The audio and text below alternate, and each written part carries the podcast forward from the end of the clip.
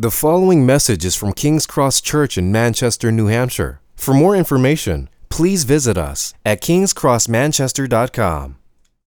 We are in the book of 1 Corinthians. We, uh, if you have a Bible, we are in the book of 1 Corinthians. Um, if you don't have a Bible, we got Bibles in the back. We'd love for you to take one. Those are for you to have. Uh, we are in the book of 1 Corinthians, and so that is basically if you were to open up your Bibles on the back cover and then go in about 100 pages. It's, um, there's two books called Corinthians. It's the first one. And 1 Corinthians, and we're in chapter 10 this morning. We are in 1 Corinthians chapter 10, and we are working through a little bit of a series called Idolatry. And we are looking at this together, um, not because we are uh, thinking that we are going to run into Indiana Jones anytime soon, but because we see idolatry in our own hearts and we need help to understand not only what's going on inside us, but how Jesus comes to change those things. So here's what we're going to do I'm going to read verses 1 to 14 again. We did this last week. I'm going to do it again this week. And then we'll pray for God's help. 1 Corinthians 10, verses 1 to 14. For I do not want you to be unaware, brothers, that our fathers were all under the cloud and all passed through the sea and were all baptized into Moses in the cloud and in the sea, and all ate the same spiritual food, and all drank the same spiritual drink, for they drank from the spiritual rock that followed them, and the rock was Christ. Nevertheless, most, with most of them, God was not pleased, for they were overthrown in the wilderness. Now, these things took place as examples for us, that we might not desire evil as they did. Do not be idolaters, as some of them were. As it is written, the people sat down to eat and drink and rose up to play. We must not indulge in sexual immorality, as some of them did. And 23,000 fell in a single day. We must not put Christ to the test, as some of them did, and were destroyed by serpents, nor grumble, as some of, the, as some of them did, and were destroyed by the destroyer. Now, these things happened to them as an example, but they were written down for our instruction on whom the end of the ages has come. Therefore, that anyone thinks he stands, take heed lest he fall. No temptation has overtaken you that is not common to man. God is faithful. He will not let you be tempted beyond your ability, but with the temptation, he will also provide the way of escape, that you may be able to endure it. Therefore, my beloved, flee from idolatry. Let's pray for the Spirit's help this morning. Holy Spirit, as we open these words and see that idolatry is in the forefront of your mind as you want us to follow Jesus, I pray that you would give us your light and your illumination and that you would work in our hearts now to see and receive the rest of Christ as you expose our idolatry. It's in his name we pray. Amen. I recently. Um, in the last year or two, found out uh, some very disturbing dynamics about my family history. I found out that my great grandfather was a Klansman. I don't know if you're aware, uh, Ku Klux Klan. They were very they were very prominent and still are uh, in many places of the country. My grandfather apparently. Um, one of my cousins opened up the back hood one day and found his hood and all of that. I mean, you're talking that that's the identifier in his back in the, in the back of his uh, back of his car in the trunk. Um, and it's kind of been uh, a family dynamic that has long since been um, passed down, not necessarily everybody becoming Klansmen, but just kind of reporting on understanding our family history, because actually it has explained a number of dynamics in my family's, uh, the way my family operates. I would hear racist comments from my grandfather and be very disturbed by those things, and it also explained how my own father um, made very intentional choices to go against those things. He made very intentional decisions of how he talked about people of other ethnicities and other dynamics within, the, within their family, how we were very open as a family of having all different types of people in our house. And it very much explains why he chose certain things, because we can't necessarily forget those things, even if they're embarrassing, that are in our family history. They instruct us, they teach us, they give us direction, they, they show us examples of positive or negative, dynamics that we are, need to be aware of. And frankly, it helps us not get too, to use the southern phrase, too big for our britches, to remember where we come from, right? we don't want to forget those things, even if we uh, don't want to be defined by them. They are sobering. I'm not sure if we just sit down, I'm sure each of us were to have dynamics in our family history where we think, you know what, this happened, it's not defining, but it's a sobering reality in my family past, or even recent history. Actually, when we come into Jesus, one of the things that we inherit is a very messy, uh, maybe uh, embarrassing family lineage. we get this, this is kind of what's going on in this passage. We inherit a family yearbook that is full of people that we might not necessarily like. We get verse 11 here. Now, these things happened in the history of the Bible to them as an example, but they are written down for our instruction, on whom the end of the ages has come. When you read through the Old Testament, you find a lot of people that are not necessarily the most seemly, upstanding, or nice people that you want to follow right? Abraham, the father of the faith, a man that we have all said we are in his line of faith, was a coward, not once, but twice sold his wife to get off scot free.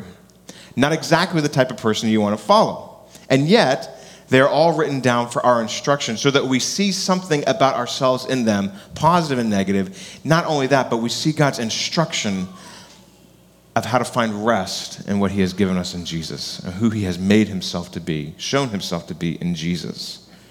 Right? Maybe a number of the things that we see causes us to cringe at what we find in ourselves and in the Bible.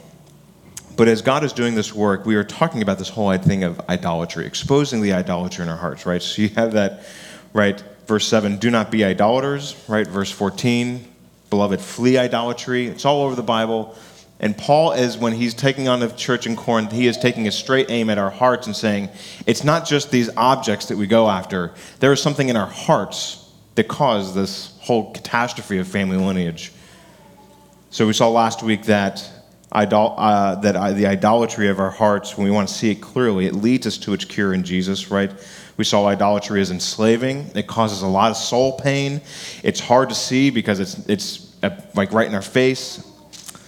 Um, and that idolatry takes God's place. But we also saw that Jesus gives freedom, that he is living food, and that he empowers us and takes our place as he fights against the idols of our hearts. So this, this week, we're looking at all these examples right in the middle of this passage. There's all these kind of stories that we've talked about a little bit. These stories of how this happened, they grumbled and some of them were destroyed, right? There was 23,000 that died in the middle of the desert. We were looking at these stories to try to find not merely how to understand them, but here's the main point of this, this, uh, this passage for us this Sunday. We want to find peace in Christ as he exposes our foolish idols. Right? All these examples happen as a bit of like proverbial wisdom stories, right?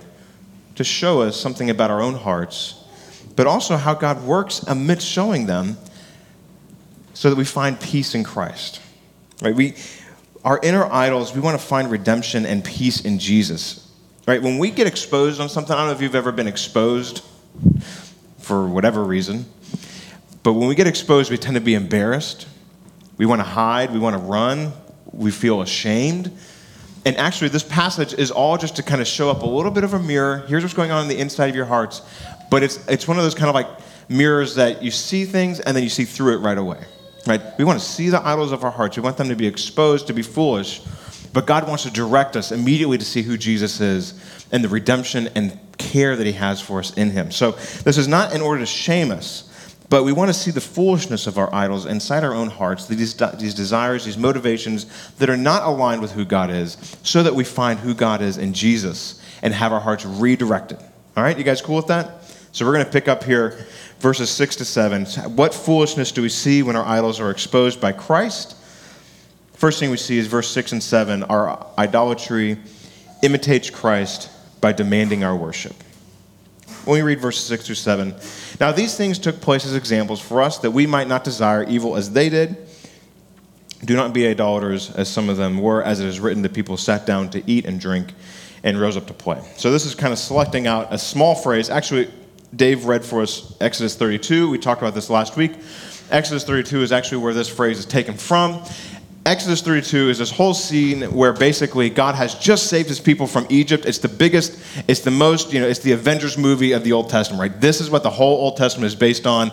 God saving his people out of Egypt for himself to be a people for his name, takes them through the Red Sea, destroys their enemies, destroys Pharaoh, know, dumps all the water on top of them. They come out, walk through the desert, go up to God's mountain to receive God's word. This is what the family identity is going to be all about. And while they're waiting for God to tell them what the family identity is, they get a little impatient and they say, okay, let's make a golden calf, right? Then they take all their gold, they throw it into the fire, quote unquote, and out pops the golden calf. Um, I'm not exactly sure. I've never seen a golden calf uh, pop out of a fire, but that'd be pretty cool. Um, we all know that they're lying. That's not exactly what happened, but still, they make a golden calf. Now, here's what's important about that story. We could just kind of think, oh, you know, they just chose a big old animal to make as an idol for themselves. But they were actually, what they were doing is they were actually pulling a very specific God from Egypt that they would have been under the oppression of, that they'd now been saved from, and that they were now going back to in their own hearts. The, uh, the cow god, um, there, there's a, well, not cow god, but the, the god for, um, there's a god in the Egyptian pantheon of gods called Apis. He is represented by a cow or a calf, um, a bull, and is very specifically the calf god that represents the king of Egypt, right? So it wasn't just kind of like any old cow, any old god from the pantheon. It was specifically Apis, who was uh, symbolized a courageous heart, great strength, the fighting spirit of the king, and was regularly used as a representative and a stand in for the king in the kind of how they told their mythology. Right? He was a symbol of strength and fertility, the exact things that you want in a king. So they weren't just picking any old king, they were picking the exact God that the God of the Old Testament had just saved them from, right? It's a bit of a slap in the face to God. Hey, I'm going to choose your enemy. It would be like it would be similar to maybe back in 2004 after the Red Sox had decimated the Yankees to walk into Fenway wearing a Yankees jersey. It would be like wearing the paraphernalia of your greatest, deepest, darkest enemy right into the temple of God. Fenway. You see, their idol was that they wanted, they wanted safety and security. Here they were. They, had, they were in a very vulnerable place. And they wanted the provision of God. They wanted God's care. They wanted God's help. They wanted His protection, but they weren't getting it on their terms. And so, what they do is, I will get this, I will get it on my terms, and I will get it now. And so, what they do is they get this calf as an expression of their heart's desire to get the comfort and provision of God on their own terms and their own way right now. Right? They wanted security and safety, and they got it. But they didn't just get it. You see how this text says they rose up and play, right? And this is, again, not any statement on playing games or anything like that, but this is a statement to say not only do we have the idols of our hearts, and not only do we have to get them, but we must respond to them, right? See, they, they couldn't just say, like, oh, see, look, now we got this calf. Like, okay, so let's just kind of put this in as a temporary band aid. We're going to wait for Moses to come down and tell us what to do. No, no. Okay, now that we've gone in the direction of our idols, now that, we've, now that we want to get our safety and security on our own terms, we must respond and get it now and, and, and shape our lives around it. So, see, David Powlison last week we saw this quote where he says, Idols counterfeit aspects of God's identity and character. Idols counterfeit aspects of God's identity and character. You and I were designed to respond to God, to enjoy Him, and to walk with Him right? We were made to respond to all of who God is, which means our need for comfort, our need for provision, our need for protection and safety, our needs for pleasure, our needs for all the dynamics of our life are made to respond to all of who God is. Right? That is who God is for us. He is good, He is protecting, He is powerful, He provides. But when we take God's characters and aspects and we get them on our own terms, that means that we will be responding to those dynamics. Our lives will, as a, as a, as a you might say, worship around these idols that reflect God but are not God. Our life decisions echo our heart motivations, right? That's what we call worship. When we get here, we get up here, we sing, we raise our hands, we raise our voices, we talk about who God is, and we sing about who He is. We think that is worship, and that is. But our lives, our decisions to give up our Sunday morning, give up our finances to worship God, meet, with his other, meet with his people so that our lives are conformed to the image of Christ. Right? Tell other people about who he is. Those are worship because those are our lives coming around and responding to all of who he is. Right? It's not just a song that we sing. This is how, the, this is how idols work in our lives. They demand that we worship them. So, for example, let me take up the idea of money. Of money. Money is not evil, right? I think we all, if you grew up watching Scrooge McDuck, uh, DuckTales jumping into this gigantic vat of gold coins, it's like, money's not bad. That would probably hurt to jump into a gigantic vat of gold coins, but it is still, money is not bad, right? This whole phrase, money is the root of all evil, that's a mistranslation of the Bible. It is a root of all evil, but money is not bad. It's a good thing that God's given us and how we do economy and work with each other. But if money, think about it like this if money becomes an idol, so to speak, right? We can kind of all say, does money become an idol? Yeah, money easily becomes an idol, right? But here, let me, let me show you this. Money is just the symptom of the deeper idol going on. Let's say that you have an idol of control, right? you must have things, you must have control of your life. And so, money, you can use money to do what? You can live modestly so that the, the money that you save, you can, when things go bad, I've now got money to keep things under control, right?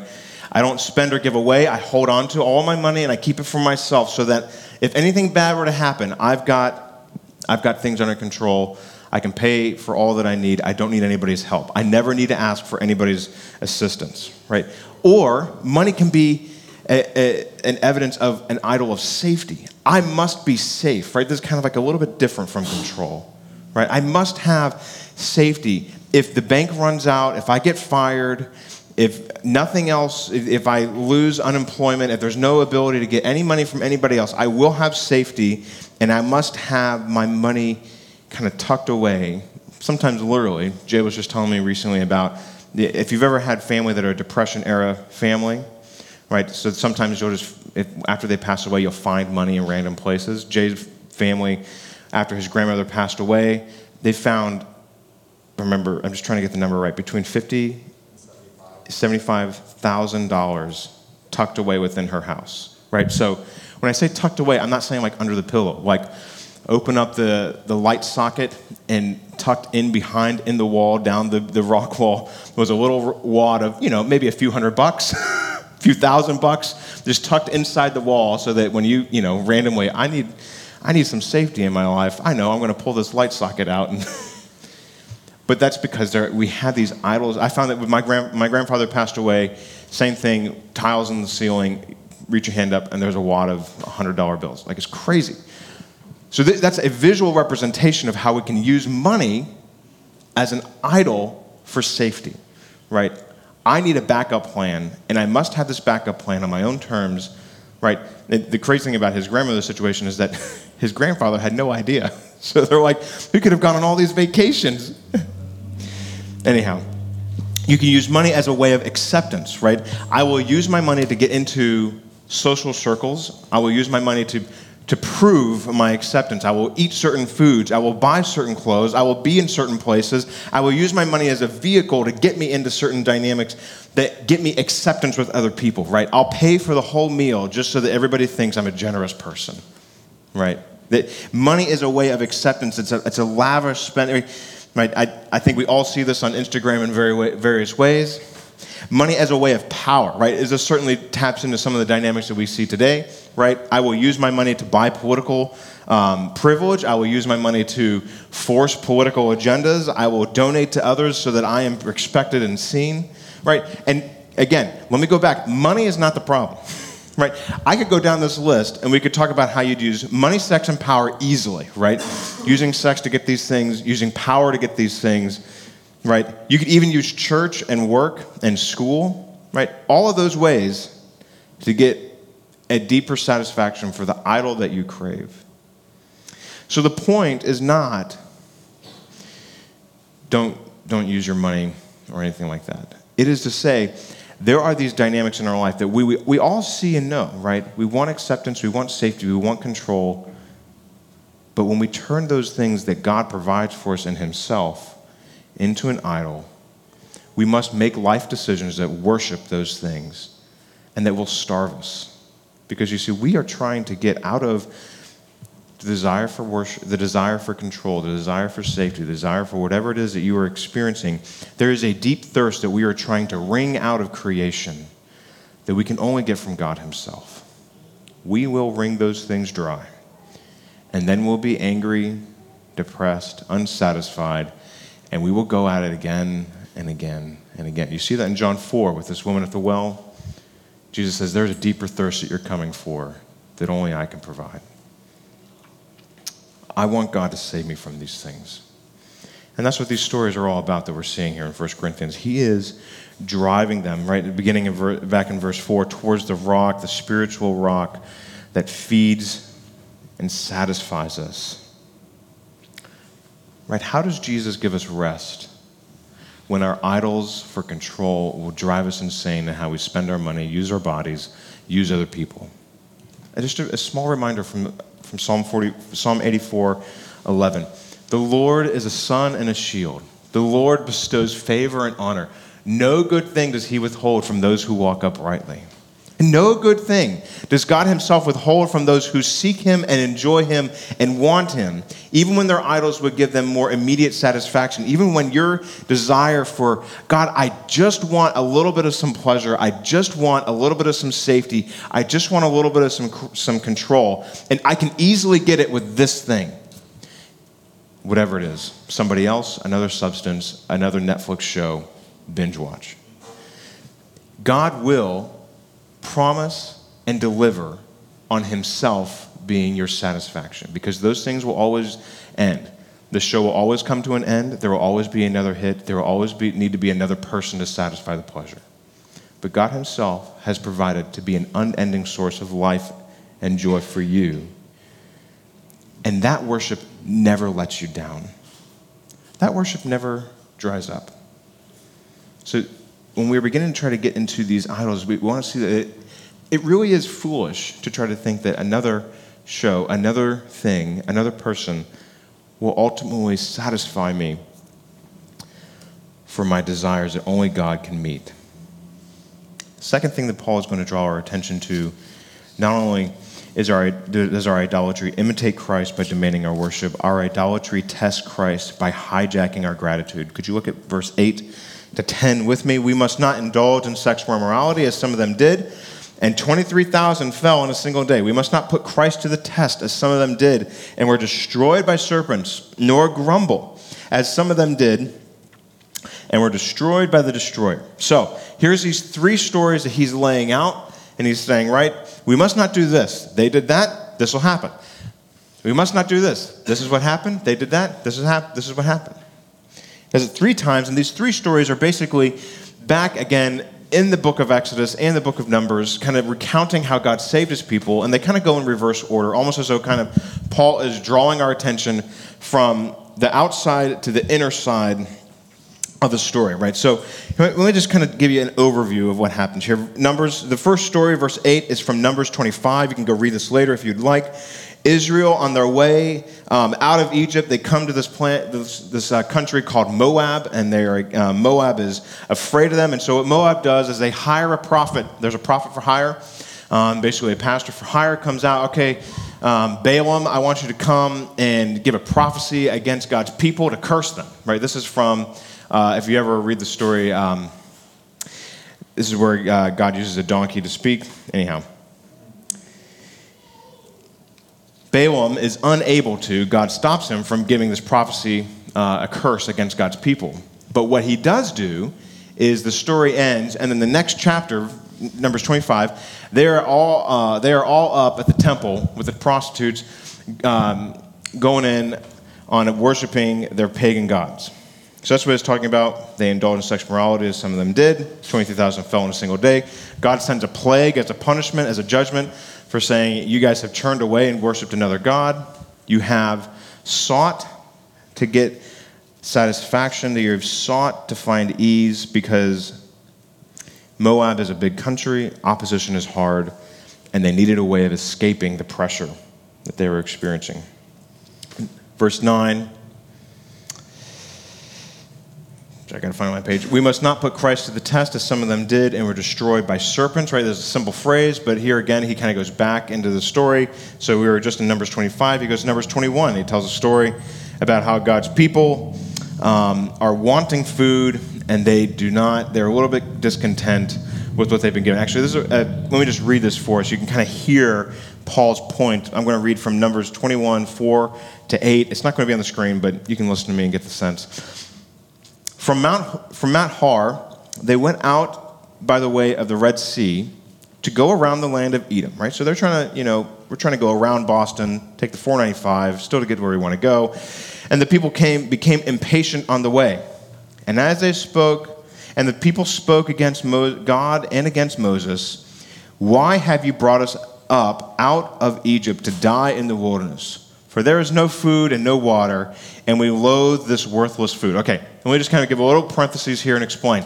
This is just like my kids when they go to the kitchen. I want some food.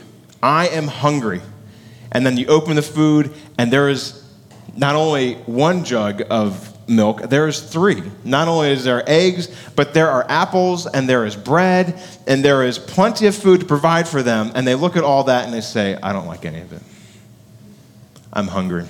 There's no food in here. You open the fridge, like, bro, there is food in here to make the children in a thousand countries jealous that you live the life of a king. And yet here you are looking up at this fridge and you are saying there's no food. The people of Egypt were provided miraculous food every morning by the hand of God without any work to feed them. And yet they look at this miraculous food called manna and they think there's no food, right? So just to kind of contextualize that for us, these are a bunch of bratty kids. then the Lord sent fiery serpents among the people, and they bit the people, so that many people, many of the people of Israel died. And the people came to Moses and said, We have sinned, and we have spoken against the Lord and against you. Pray to the Lord that he take away the serpents from us. So Moses prayed for the people, and the people and the Lord said to Moses, Make a fiery serpent and set it up on a pole, and everyone who is bitten, when he sees it, shall live. So that which was their judgment has now become their salvation. He lifts up the thing that was supposed to curse them, that they might be saved by faith in, G- in faith in God. So Moses made a bronze serpent and set it up on a pole. And the serpent bit anyone, he would look at the bronze serpent and live. Back to 1 Corinthians chapter 10. You see, people had rejected God. They had said, God, your, your provision isn't enough. Right? There's something that we want from you. It's not on, your, on our timing. It's not the way we want it. It's not sufficient. Then the final, the final story is um, verse 10 Nor grumble as some of them did as they were, um, and were destroyed by the destroyer. It's actually kind of the culminating comment. This is about when they first left the land of Egypt. They were being led by God, and they grumbled against him. Have you brought us out to the land to die? God doesn't take just doesn't save people to kill them in the desert, right? He doesn't save you to kill you along the way. But the reality is that all these things are there to show us that when we are trying to find our happiness in something other than God, we will grumble about how God is not doing enough for us. We will grumble against God Himself, right? When we are squeezing the world, we are squeezing other people, we are squeezing creation for joy and happiness, we are wringing it out, those things will always run dry, and then we will complain to God that they do not satisfy us. Right, there's an article, um, can, I, I, can send it out if you'd like, um, by Paul Tripp. He's a counselor uh, down in Philadelphia uh, called Grumbling, a, little look, a look at the little sin. And he makes some observations about this thing because you see here at verse 10, nor grumble. We were commanded, do not grumble as some of them did. That, that's kind of the culminating observation, right? Here are all these things that God has done to save his people, to provide for them, to give them help, to, to be for them. And yet the culminating comment is not, ah, they shook their fist in, in God's face. Their culminating comment is a comment about our hearts, that it is a grumbling response to God's salvation and provision for us. We, we grumble against him. And so Paul Tripp makes these three kind of observations about what a grumbling heart looks like, what a grumbling life looks like the first thing is that we desire a life without obstacle, we desire a life without need to trust in God, and we find life in the creation rather than creator, right? So, just to kind of draw this out, we do not like obstacles, right? We desire a life without obstacles, right? Here's what we like I would like self parenting children. You all immediately get how incredibly stupid that idea is. We desire self parenting children. We desire self paying bills. We want no health problems at any point, at any, po- at any time. We would like a convenient cold, which is to say, we never want to get a cold. Right? We want a number of obstacles removed from our life, and the fact that we have them come in our life on a regular basis is evidence that God is not bothered by obstacles.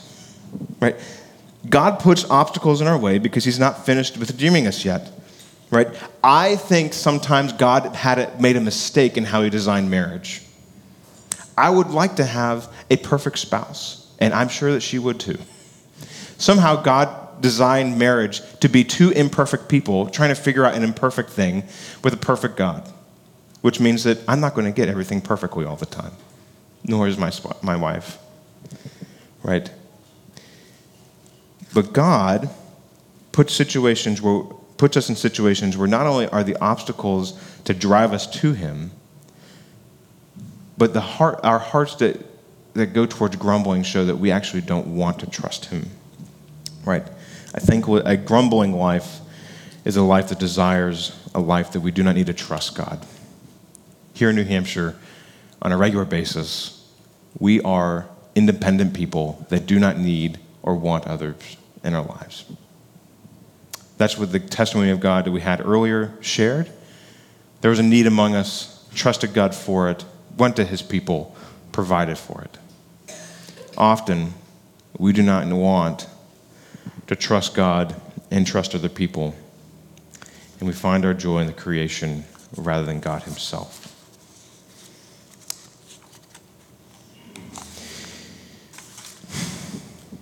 You see, these dynamics of, of idolatry hijack our gratitude. You see, they grumble.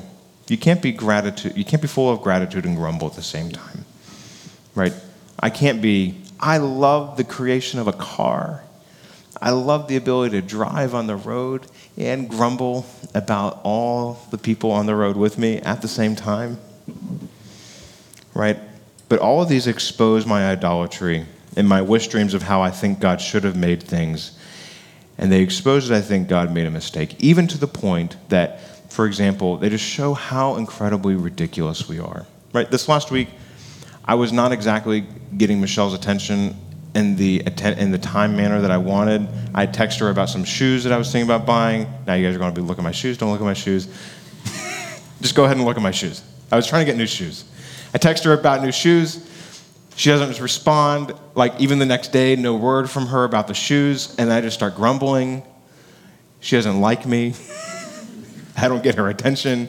She never wants to buy me new shoes, anyways. She hates, my, she hates me. These are the small stories that just begin to show us look, when we talk about this idolatry stuff, we think about like these huge things, and really there are just these little tiny things just kind of sit inside us and need satisfaction. That, you know, who cares about the shoes? But it was more of the heart posture that, God, I just wasn't getting what I wanted on my own terms, in my own way. And then just made me a grumbler. I just wasn't thankful. Like, for, for heaven's sake, I've got a, an amazing spouse who is incredible with our finances and helps us think through these things, and yet here I am grumbling about figuring out 50 bucks to spend on a pair of shoes. Paul Tripp makes this, makes this observation. The presence and power of God have come and radically changed us. That's what he's doing. His principal tool is trial. He wants obstacles in your life. He will bring rough places. He wants valleys for you because he wants to complete you. Right?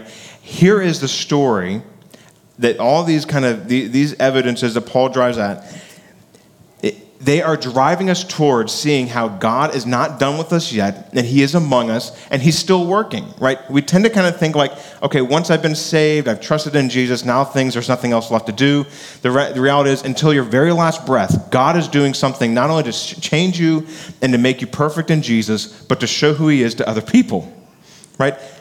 He is seeking to complete you in Jesus, and so he puts these obstacles, not because he hates you or he's trying to flick you, but because he is trying to reform and change your heart so that He is working out all of these ways in which you are satisfied with something other than Him.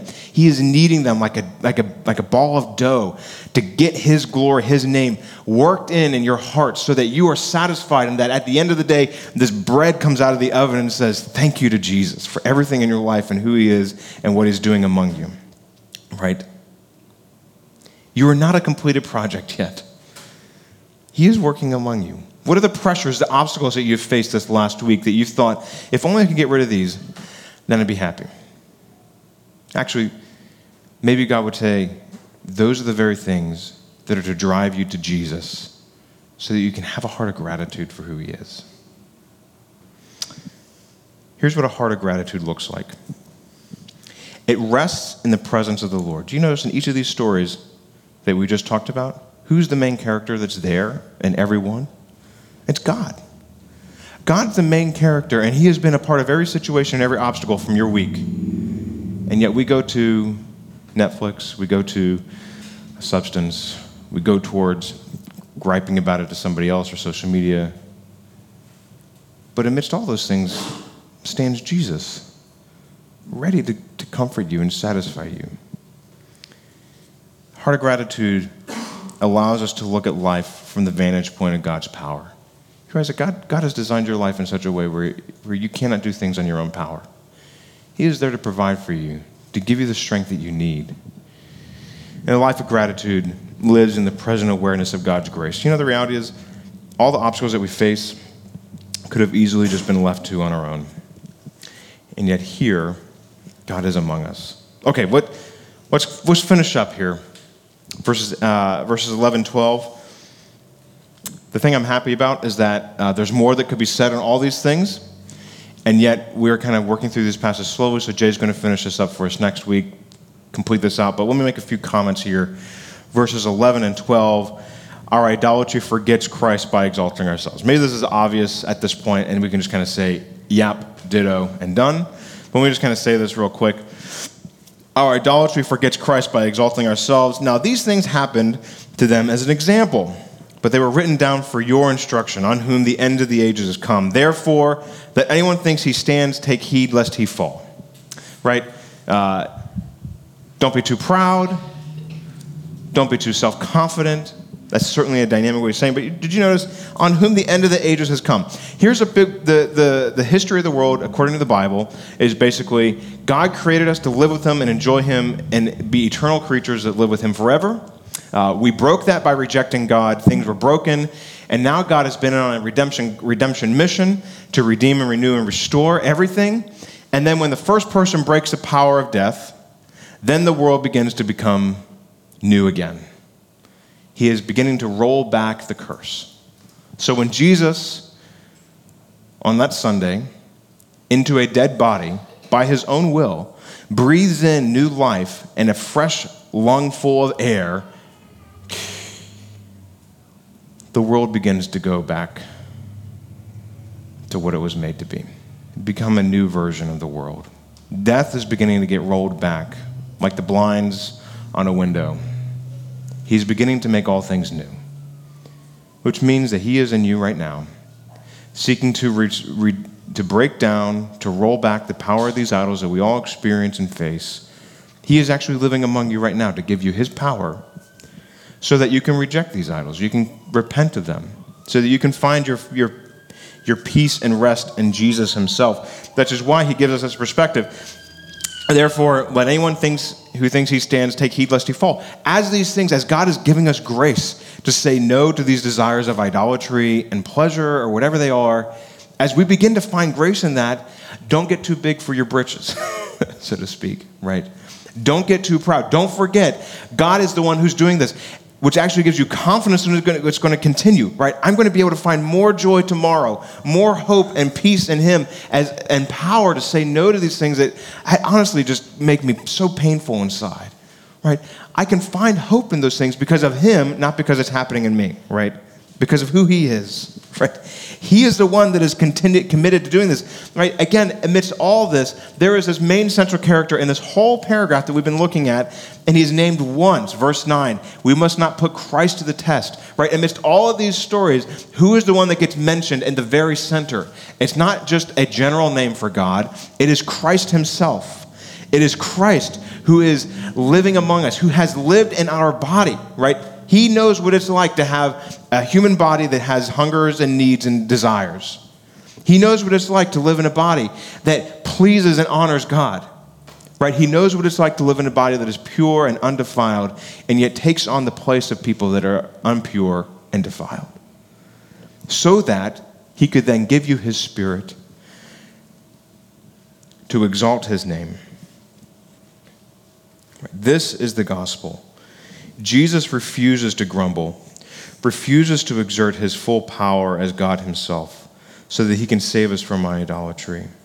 So that our idolatry, our grumbling and self worship, so that amidst all of those idols, there is forgiveness.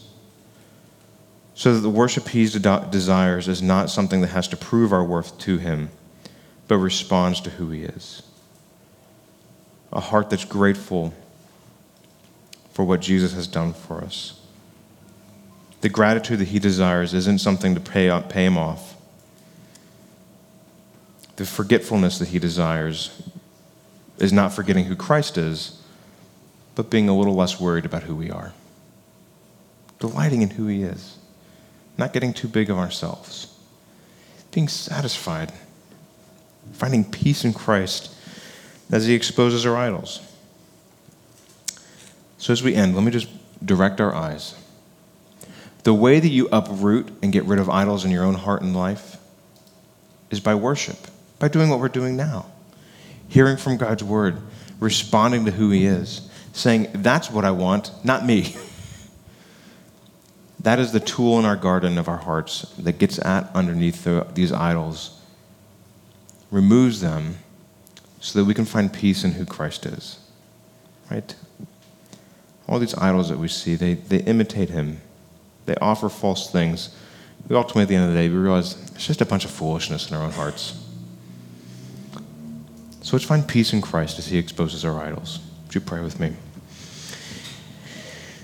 Jesus, you have made us to be people who worship you, and so I pray as we worship you now, as we hear from your word, as we respond to you by taking the Lord's Supper and singing about your glory, that you would do the great work of refining us, reminding us, and directing us in you to find peace in who you are.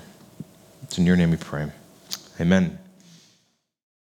Thank you for listening to this message from King's Cross Church in Manchester, New Hampshire. Please feel free to share or distribute this content, but do not charge for it or alter the content in any way without permission. King's Cross Church exists to treasure, proclaim, and grow in the gospel of Jesus Christ. To find out more about King's Cross Church, please visit us at kingscrossmanchester.com.